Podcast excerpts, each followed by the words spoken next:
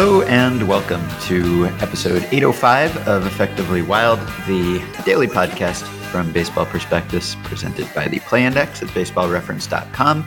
I'm Ben Lindbergh of FiveThirtyEight, joined by Sam Miller of Baseball Prospectus. Hello. Yo. Missed a day, so we had our, I'd say, last big book deadline, or last book deadline that required a ton of work. So we wrapped that up yesterday. Again, if you are planning on getting the book, we'd appreciate a pre-order. And if you're pre-ordering, we'd appreciate that you click on the link on the BP homepage and order through there so that BP gets a tiny percentage. Anything you want to talk about before we get to emails? I don't believe so. All right. Well, then let me answer a question from Dylan in New York, just because we didn't talk about the Cespedes deal on Monday. Dylan says, with Yoenis Cespedes turning down a reported $110 million offer from the Nationals in exchange for the Mets' $75 million offer, I got to thinking, what's the largest difference between the cash amount a player wound up accepting versus the one they reportedly turned down? Cespedes' is $35 million. Has there ever been a bigger difference? I presume this is not play indexable and thus may require a bit of digging. This is not play indexable, and really there's no good automated way to do it because we're talking about the difference between accepted deals and offered deals, and no one really records offered deals in a systematic way. But nor are offered deals even necessarily reliable. Yes, that's true also. But I think, I mean, in general, we would assume that the differences are not huge. We've talked about this before, how teams or how free agents decide where they're going to go and how much factors other than money play into it. And clearly they do play into it at times. Cespedes supposedly liked being in New York, but this $35 million on the surface difference is really a no $1 million difference. It's really, once you adjust for the differences in these deals, the Mets deal is obviously a 3-year deal, and there's an opt-out after the first year. So he's getting $27.5 million, basically. He's signing up for a 1-year, $27 million deal, and if he decides to stay for the next couple of years, then he'd get, I think, $23.5 in the 2 years after that, but this obviously gives him a great opportunity to get another contract, because after this season, he'll be choosing between basically a 2-year, $47 million deal and whatever is available on the market next year. And if he has a good year, you would think he could do better than that. So he will almost certainly opt out. Whereas the Nationals contract was 5 years and it was $110 million, but the opt-out was after 2 years, and there was a ton of deferred money. So according to reports, it really was like $77 million in present-day value. Wow, that is super deferred. Yeah, it's very, very deferred. So that really kind of erases the difference. So he turned down. So basically he would have gotten, let's ignore the opt-out. And if he'd signed with the Nationals, it would have been like signing for 2 extra years and $2 extra million, basically, in real money. Wow. Yeah, we're relying on reports because it's not a deal that actually happened. But I think Peter Gammons said that it would be paid out over a 15-year deal, and I think he said that it was, the present day value was 77, and the present day value of the Mets deal would be very close to what it actually is, 75. So there are always these differences, whether it's tax rates you have to factor in, or front-loaded, back-loaded differences, or opt-out differences, or incentive differences. So, if there is what seems like a huge difference on the surface, then there probably is some other explanation. There's probably something that actually brings the totals closer into line. Would you rather, as a player, have the opt-out be earlier or later? Probably earlier. Why? Well, in Cespedes' case, probably earlier is better just because he'll be younger when he can exercise it, and therefore he can get a longer deal and has more close to prime years left that his next team would be buying. Mm-hmm. This is we've answered questions in the past about, why don't teams offer players a ton of money to just play for them for a year or two, and why don't players do that? And we've talked about how it's kind of, it would be betting on yourself to do that, because you would be foregoing the safety and security of a long-term deal to go year to year and potentially cash in more. If you continue to be a productive player, then you keep getting prime money for each year that you sign that contract. So that's sort of what Cespedes did here, except that it seemed like his market wasn't where everyone thought it would be. I mean, I'm sure if he had gotten the, 6-year, $125 million deal without crazy backloading that people expected him to, that Jim Bowden in his free agent predictions expected him to, and that I expected him to when I took the over on that, then odds are he would have taken that, like everyone takes that kind of deal. And so that sort of deal just wasn't out there for him. And so he is, betting on himself to some extent that he will continue to be an appealing player a year from now, and that the market will be weaker and thinner, and that he'll be able to get more money that way. Yeah, I think logically earlier holds up. It'll be different for different players depending on how they age and all that. But basically the point of the opt-out is that you're getting the club to commit a lot to you in the long run if things go poorly, while avoiding getting locked into a deal in case you improve or the market gets better. And so the less the player has to commit to the club, in theory, the better. It's also much less likely that something terrible is going to happen to Cespedes in year one than in year 5 or 4 or 3. And so like if he had a, if Albert Bell's back happened to him or something like that, mm-hmm. It's less likely that he could essentially get what is free money in that situation, kind mm-hmm. of in a way. But the plan, of course, if he opts out, is not to sign, it's not like he's going year to year after that. The plan would be that he would get a new long contract that would cover those years anyway. Basically, to some degree, what an opt-out is trying to turn your 5-year deal into like a 7-year deal or an 8-year deal, because once you opt out, you can theoretically still sign that long deal as long as you're still good and as long as you're still young and as long as you're still good enough that you would choose to opt out. So as much as anything, it's really about trying to extend the amount of time that you are covered in the event of your having Albert Bell back. Mm-hmm. Was it back or was it hip? Was Albert Bell a hip? Sorry, Albert Bell hip. Yeah.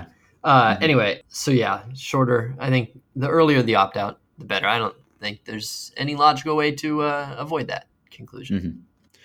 Mm-hmm. Okay. We got an answer to last week when we talked about Josh Donaldson. You wondered when the last time a player had been traded just prior to an MVP season. And some listener who I can't find right now, must have been a Facebook comment or a tweet, did the research and found out that it was Willie Hernandez, who was traded in May of 1983 by the Cubs to the Phillies, and then won the MVP award with the Phillies in 1984.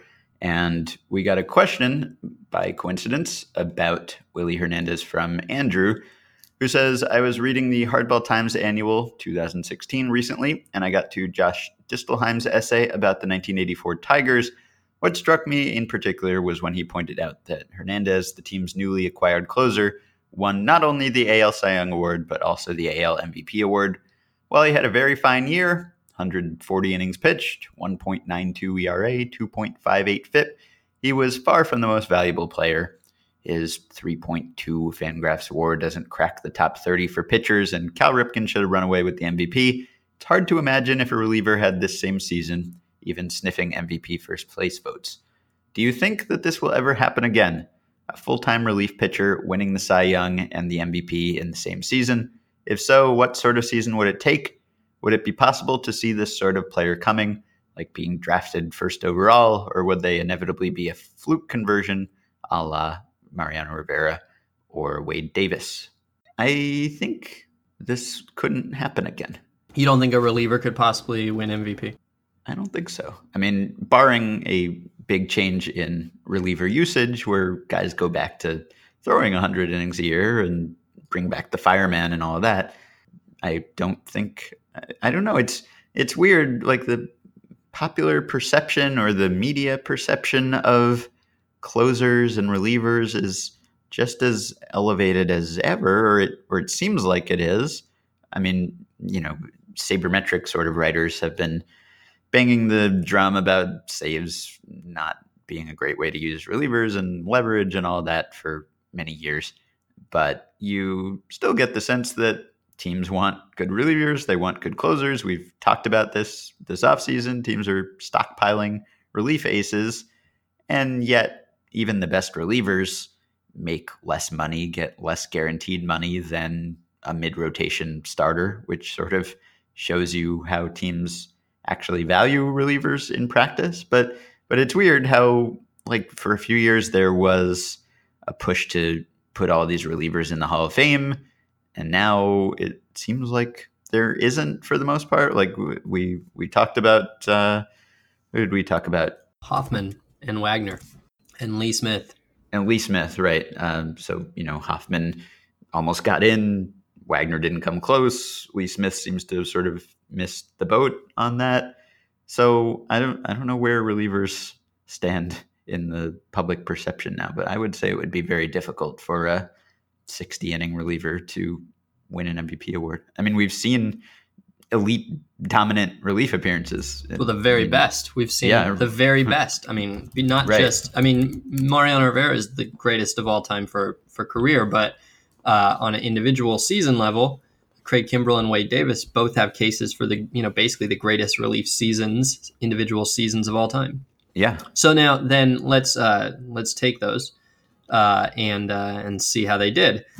So the last candidate, I would say, the last like legitimate candidate that I remember is Francisco Rodriguez, who saved 62 games for the best team in the American League in 2008. And 62 was the record, of course, and blew away the record, the previous record of 57.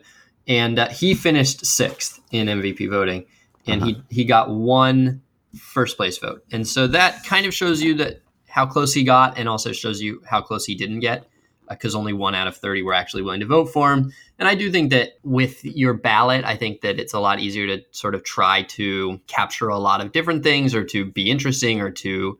I don't know, tell a story with your ballot. And so if you're thinking about a guy like that for fifth place, I could see it being really easy to rationalize it, but clearly nobody wanted to put him first. I think Mark Wicker, his hometown sports columnist, was the one first place vote. And let's just say that the local Angels blogger at his site did not approve of that vote and insulted him and got insulted back. For it. That was me and Mark Wicker had a fight. And that was the first day on the job for me. Literally my first day as a baseball writer. Hot takes and traffic. Yeah, unfortunately the comment threads to that, which were mostly him insulting me, have disappeared. So he finished sixth, and this year, 2015, the only relievers who got votes at all were Wade Davis, who got 1/10th place vote. With a 0.94 ERA, incidentally, on a division winner. 0.94.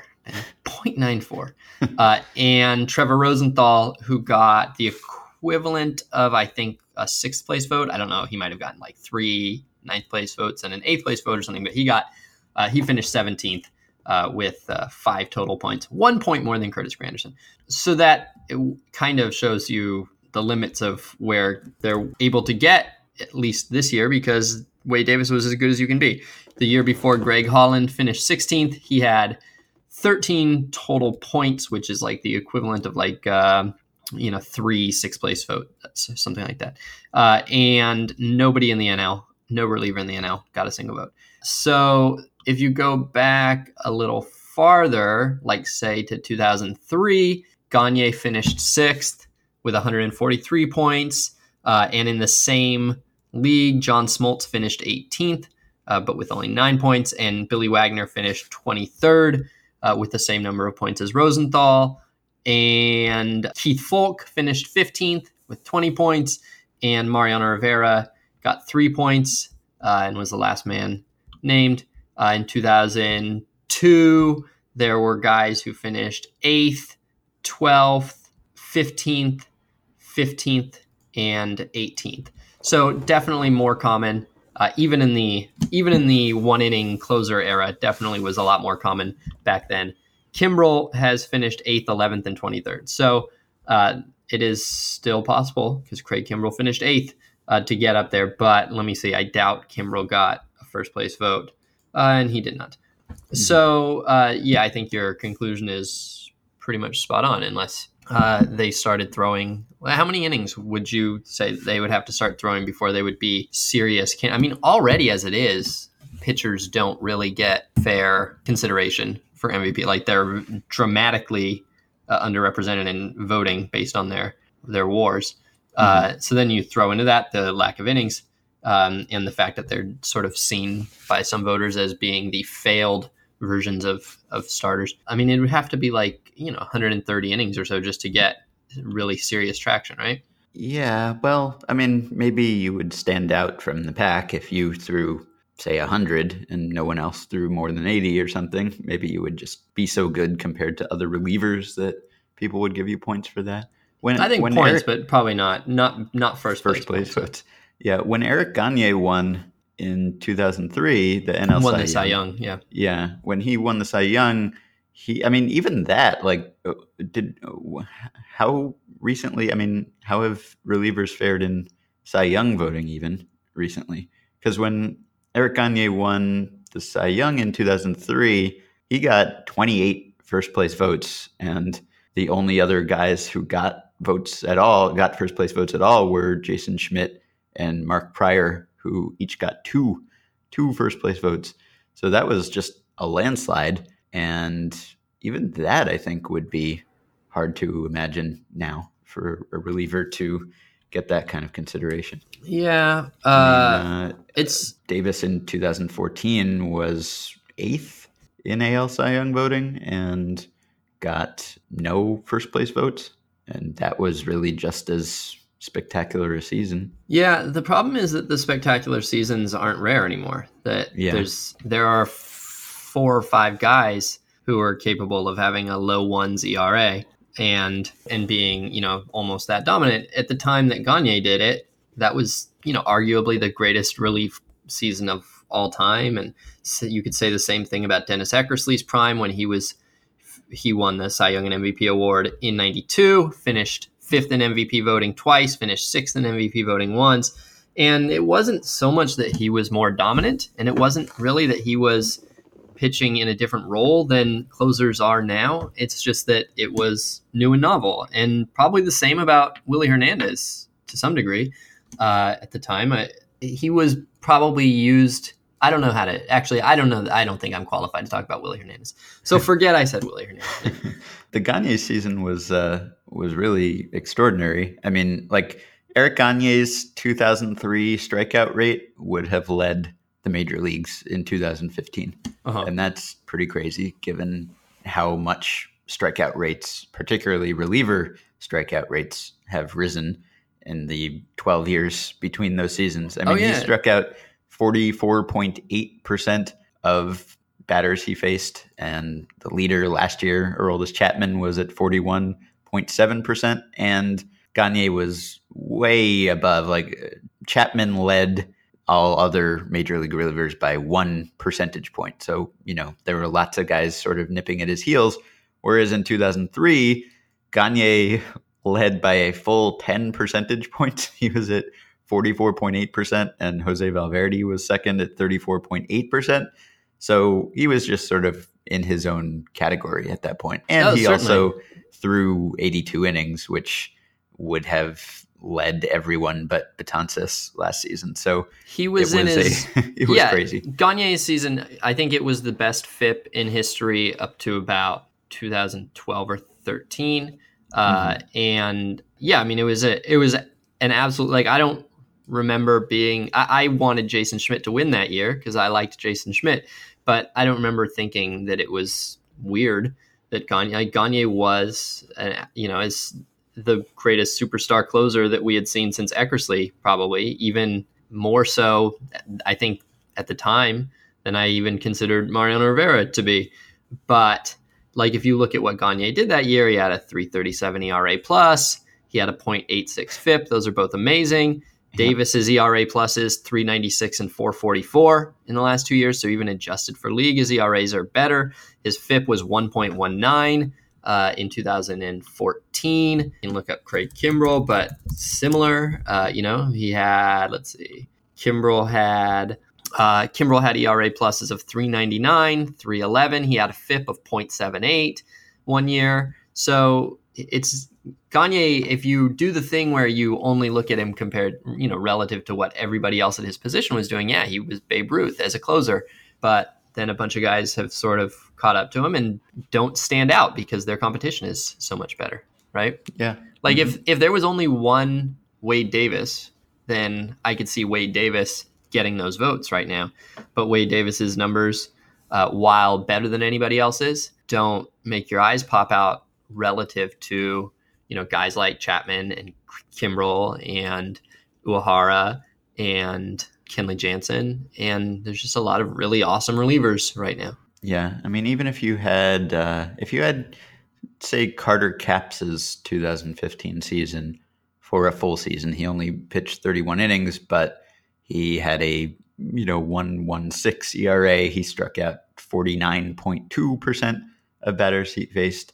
But even if you did that over a full season, and even if you did it for a playoff contender, and even if you pitched 70 innings or something, it still wouldn't be close really to what Gagné did relative to the league at the time, I don't think. And even if you had Carter Capps' season, I don't know, if you had Carter Capps' season and you pitched 80 innings and you saved 60 games and you played for a team that won its division, I don't know, you'd get some MVP votes certainly, or you'd get some Cy Young votes. I still don't know whether you'd get MVP votes, but it seems that I don't know. Relievers continue to get paid fairly well, although still not much relative to starters.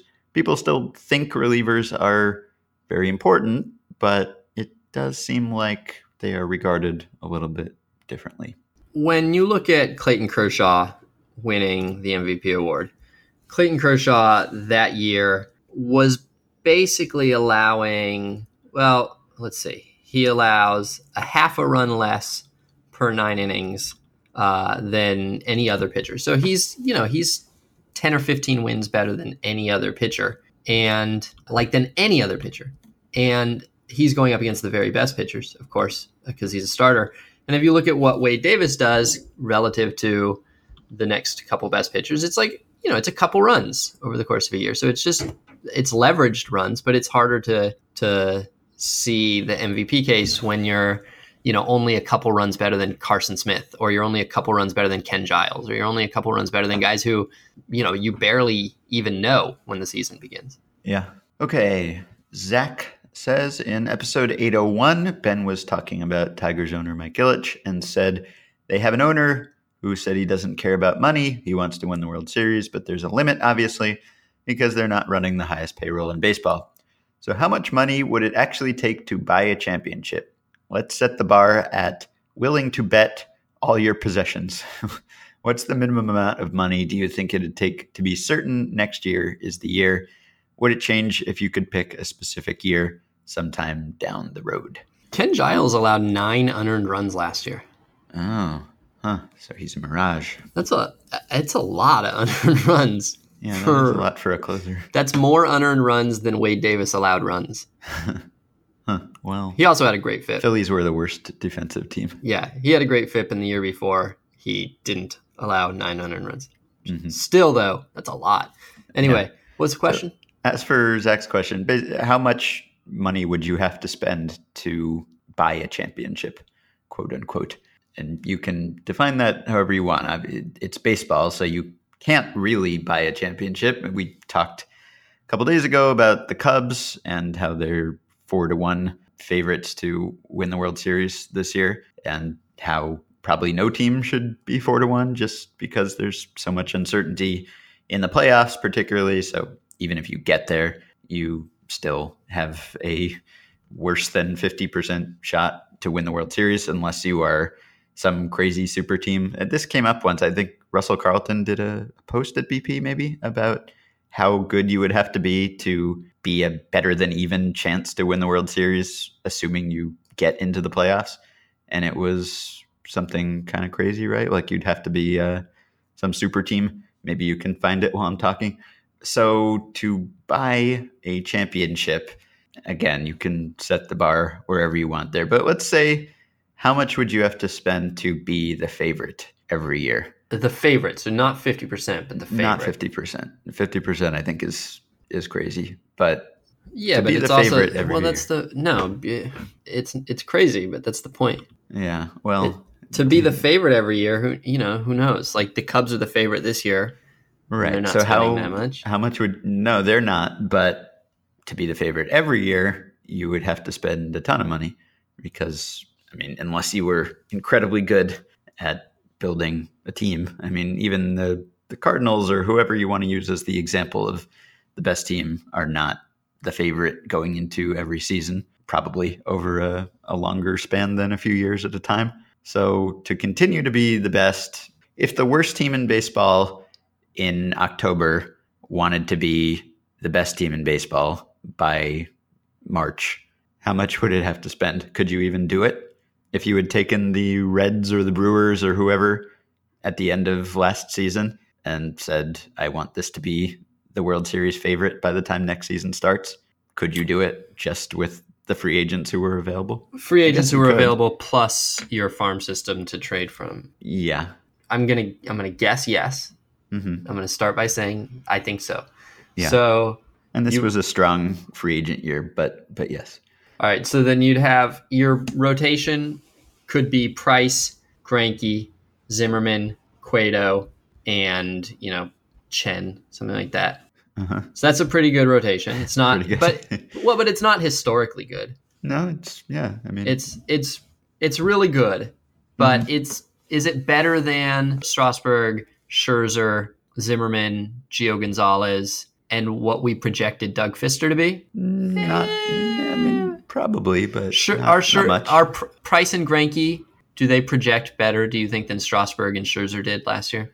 I'd say yes. Okay, and then not that much. Zimmermann is either a push or Zimmermann was better last year, so Zimmermann, now you'd rather have old Zimmermann. Mm-hmm. Cueto, Gio. Cueto not knowing what he is exactly, big volatility, worried about his performance in the second half over Gio, who's steady Eddie, the most consistent pitcher in the game. Yeah, it's close. Mm-hmm. Yeah, it's close. I could see it going either way. And then, Fister against, Leak or Samardzija or Chen seems pretty close. So it's pretty close. Mm-hmm. And the Nationals missed the playoffs. But now this team is going to have all the hitters too, so maybe it'll get better. I'm not saying the Nationals are proof, but it's not like necessarily the greatest rotation of all time. Mm-hmm. You still also though have your farm system, so you could maybe trade for Jose Fernandez, and then I think you could make a better case.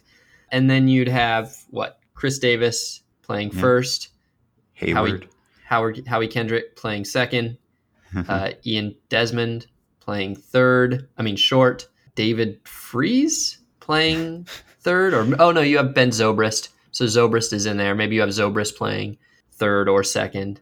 And then you have an outfield of Upton, Hayward, and either Cespedes or Alex Gordon. Yeah. Even if you're the worst team in baseball, when you start, you're probably going to have some players, players who still crack this lineup. If you were the Reds, you would also have, Votto. You'd have had Todd Frazier. So Todd Frazier would have been your third baseman. Yeah. Uh-huh. You need a catcher, but you could trade for a catcher. Mm-hmm. And then for depth, you have your entire starting team from last year as backups, basically. Mm-hmm. And your entire rotation from last year can move into the bullpen. Yeah. Plus you still have Chapman. So yeah that doesn't seem too hard. Yeah, okay. But I don't know. I don't think that team gets you to 50%.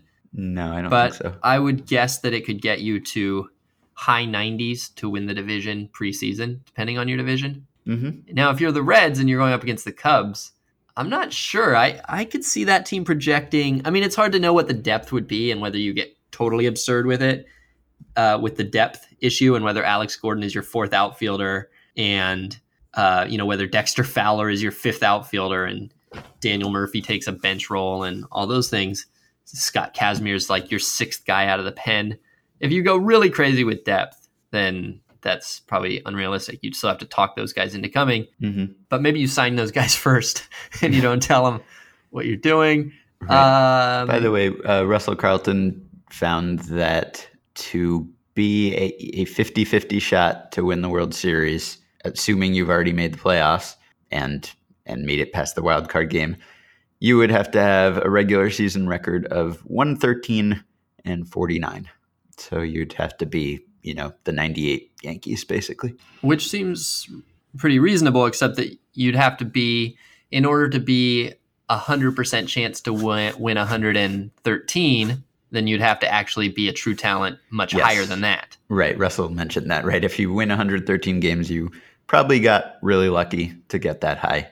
So and, this is a true talent. And if you are, right, and if you are a true talent 113 team, you could still just get unlucky and win, although you'd win the wild card at the very worst. I was going to say you could still get unlucky and have a team in your division get lucky, and maybe your 98 only gets you the wild card because you're in the NL Central. And so then now you've got to win the wild card as well. So things could go wrong. Your talent might change as the year goes on. But eyeballing it, it looks to me like you could have put together all those guys that I said for like $1.5 billion in total commitments. Plus luxury tax. Which isn't, plus luxury tax. That's true. Yeah, now you're at 30% on a lot of that. But it's not that wide. I mean, that's $1.5 billion of total commitments, but a lot of those guys are signed for 6 or 7 years, and even those commitments include opt-outs, so they're going to opt out. So 25, I don't know, you're basically looking at signing, 13 regulars or starting pitchers for around an average of maybe $20 million each. So that's like, $260. You're barely over where the Dodgers are. And then you say you have your relievers and your bench spots. Maybe that's another 12 at $10 million each. So you're looking at somewhere between $350 million and $400 million. Okay, well, which isn't that bad. And we've given them.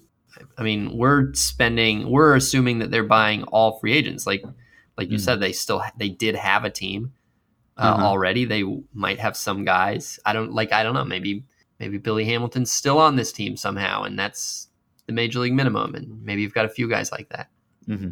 Yeah, of course, if you wanted to keep doing this, you would have no farm system because you would have used it already. And you might be horrible. No draft picks because you would be losing all of them when you sign free agents. So it would get harder and harder every year, which is, that's sort of the situation the Yankees have been in for the last several years, or when they missed the playoffs a couple of years, they ran out of farm system because they hadn't drafted and developed well, in part because they were always trading people or losing draft picks. And so they had to keep raising their payroll higher and higher just to be in contention. And eventually that's a hard thing to sustain, even if you're the Yankees indefinitely. So you could do this once if you were mega rich without bankrupting yourself. I don't know why it hasn't been done, because really, if you have $8 billion, you can spend $1.5 billion of it, and you're still a $6 billionaire. And right. So, why have a team if you're not going to do this at least once? I mean, if you're a guy who kind of maxed out his wealth to get a team, that sure, I understand.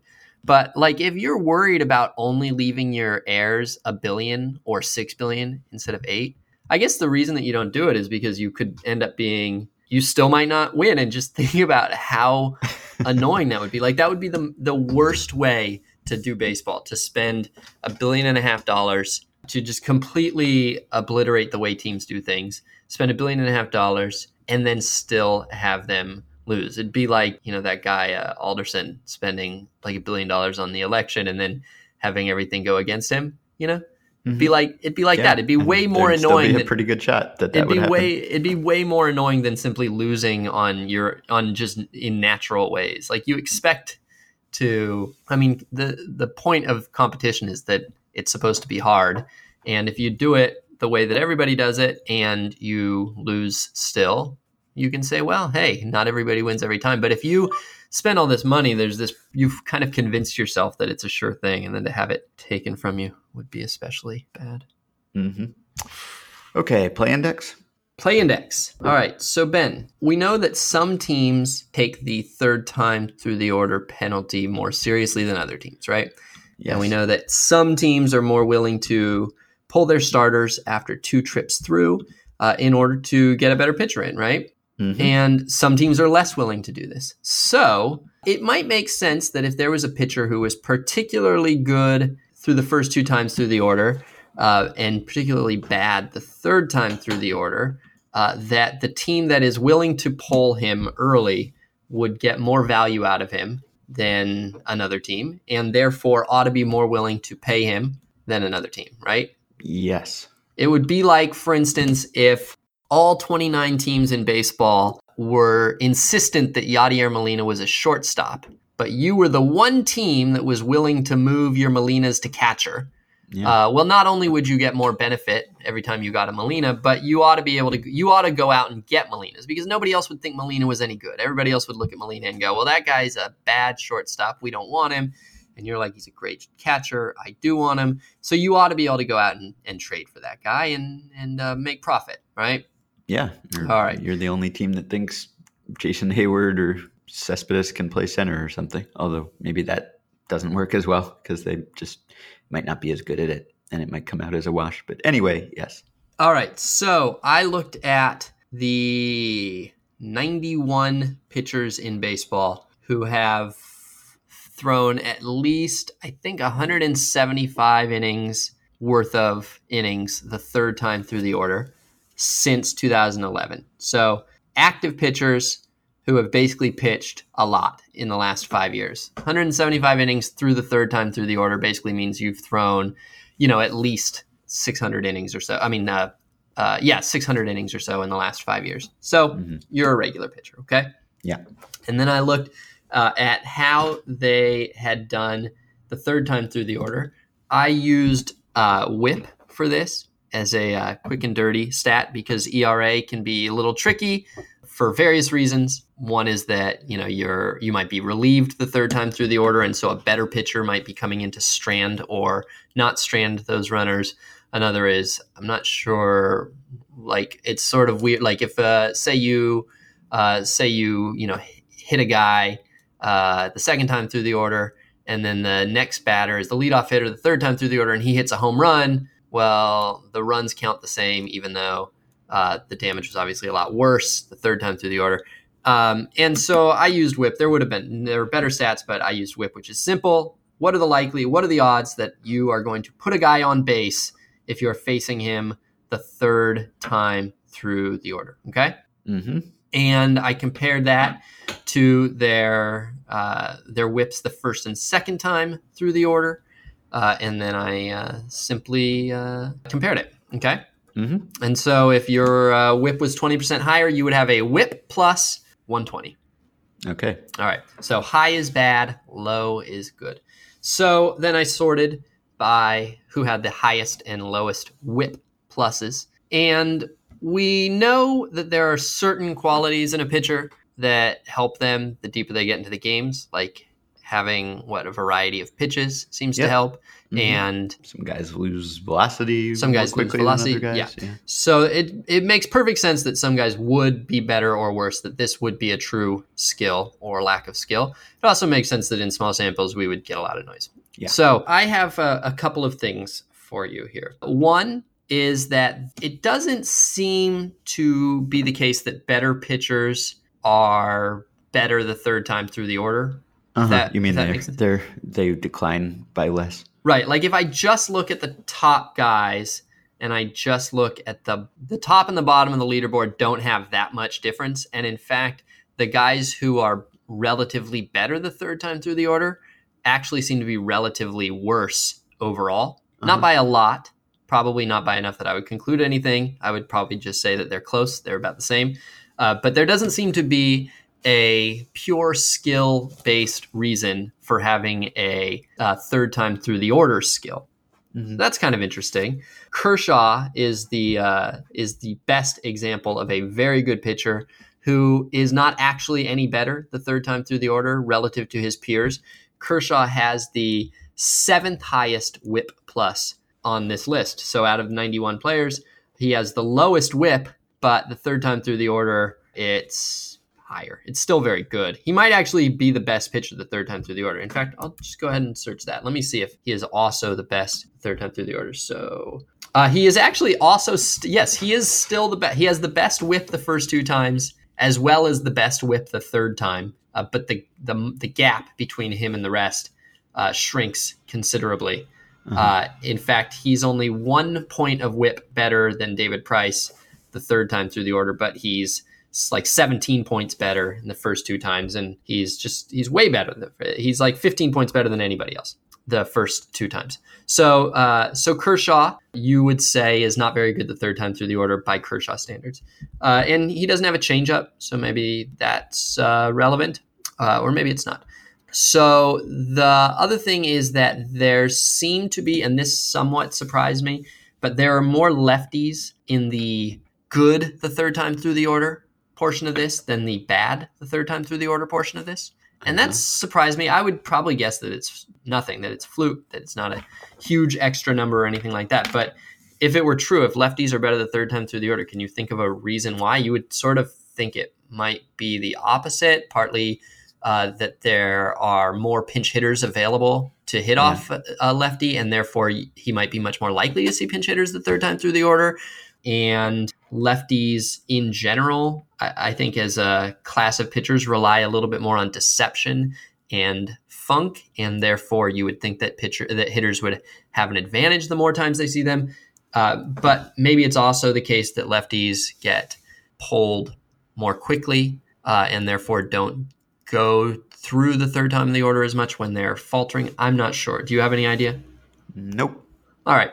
So then the answer to the question is that the very best the third time through the order, this isn't very interesting to me, but the guys who are the best are Chris Tillman, Clay Buchholz, and Wandy Rodriguez. So if you're a team that really likes to ride pitchers as long as you can, you might see a benefit to getting Chris Tillman and Clay Buchholz more than a team like the Cubs or the Rays would. But you know, pretty much everybody else is on the other side of the Cubs and the Rays. So it's not like there's probably a real market inefficiency. If there is a market inefficiency, it would be on the other side. So who should the Cubs and the Rays go sign?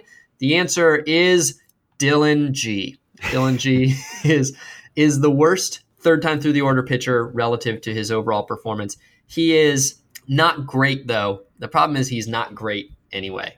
And so it's not like you'd get him and you'd discover this like phenomenal, awesome pitcher. Even in the first two times through the order, out of 91 pitchers, he ranks 65th. So he's still a below average starter among starters who pitch regularly. But you know, he's a competent pitcher. He's right there with Giovanni Gallardo, Francisco Liriano, John Neese, Ryan Vogelsong, AJ Burnett for whip over the last 5 years. So you could make the case that Dylan G is a qualified number three starter for 18 batters. And then after that, he becomes a disaster. His whip goes up to 1.6. He's the worst of all pitchers, I believe.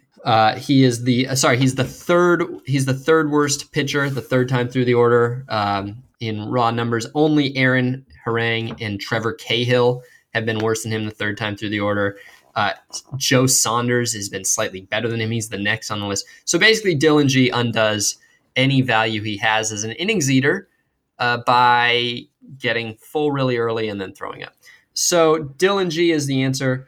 And also interesting to me is that the next name on the list is Jake Peavy. And Jake Peavy is a guy who I already knew was very bad the third time through the order anecdotally. Like, I think Giants fans all know it. I think it was talked about a lot in the postseason in 2014. Just by looking at him, we all sort of intuited that this is a thing about him. And here we have numbers that show that it is actually true. Our eyes picked up on this. Jake Peavy is just slightly better than Dylan G relative to their true performances, their overall performances the third time through the order. So there you go. Tampa Bay should get Dylan G. The Cubs should get Jake Peavy. And Nobody should get Wandy Rodriguez. Okay. Well, I think I'll just note that in his opus on the times through the order penalty at Baseball Prospectus, Mitchell Lichman found that it takes a really long time for this to mean something. Like it's like BABIP or something. So he said it's like 8 seasons of full-time starting pitching until you can really trust that a starter's first time, second time, third time through the order splits mean much. Maybe you could improve on that if you brought in other factors like the pitches he throws and velocity loss and all of that. Yeah, I would say that that makes a lot of sense.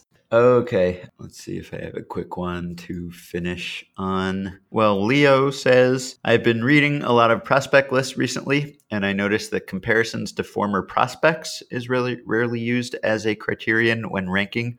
For example, if 80% of players with similar prospect profiles to X found success in the majors, shouldn't that be a good sign that X will be successful in the majors too? I was wondering how accurate you think prospect comparisons are for judging a player's future success, and if so, why aren't they used more often? So I know that statistical systems do it this way, so whether it's Pacoda's upside scores and long-term projections for prospects, those are in some part based on comparables, and some of those comparables will be players who panned out, and others will be players who didn't pan out. And I think similarly, the Cueto system that Chris Mitchell uses at Fangraphs is based on something like that. Also looking at baselines at certain levels and what it means to be good or bad at certain skills at certain minor league levels and age brackets and all that sort of thing. In theory, a non-statistical system, which is, just a scout or a prospect ranker, is doing the same thing, just not doing it with math or maybe not showing all the work. And sometimes you'll see a prospect writer who'll say, so-and-so reminds me of Greg Golson or, whoever, some prospect who had some sort of profile and didn't pan out. I think more often you probably see comparisons to players who worked out, just because, maybe it's more interesting to the reader. The reader is more likely to know who that player is, and the writer is more likely to remember that player because he worked out and then stuck around for many years. So you probably see fewer comparisons to prospects who didn't work out than you should. But in theory, at least, scouts and writers are drawing on their database of all the prospects they've ever seen and remembering what didn't work for certain guys and dinging the current prospects appropriately. I would guess that on the whole, you're kind of more likely to reach for a comparison to a player who did become a big leaguer and did succeed, just because that example is more easily accessed. But in theory, this is happening. Mm-hmm. All right, so you can send us more emails for next week at podcast@baseballprospectus.com. You can join our Facebook group at facebook.com/groups/effectivelywild. And you can rate and review and subscribe to the show on iTunes. Please support our sponsor, the Play Index, at BaseballReference.com. And use the coupon code VP when you subscribe to get the discounted price of $30 on a one-year subscription. We'll be back soon.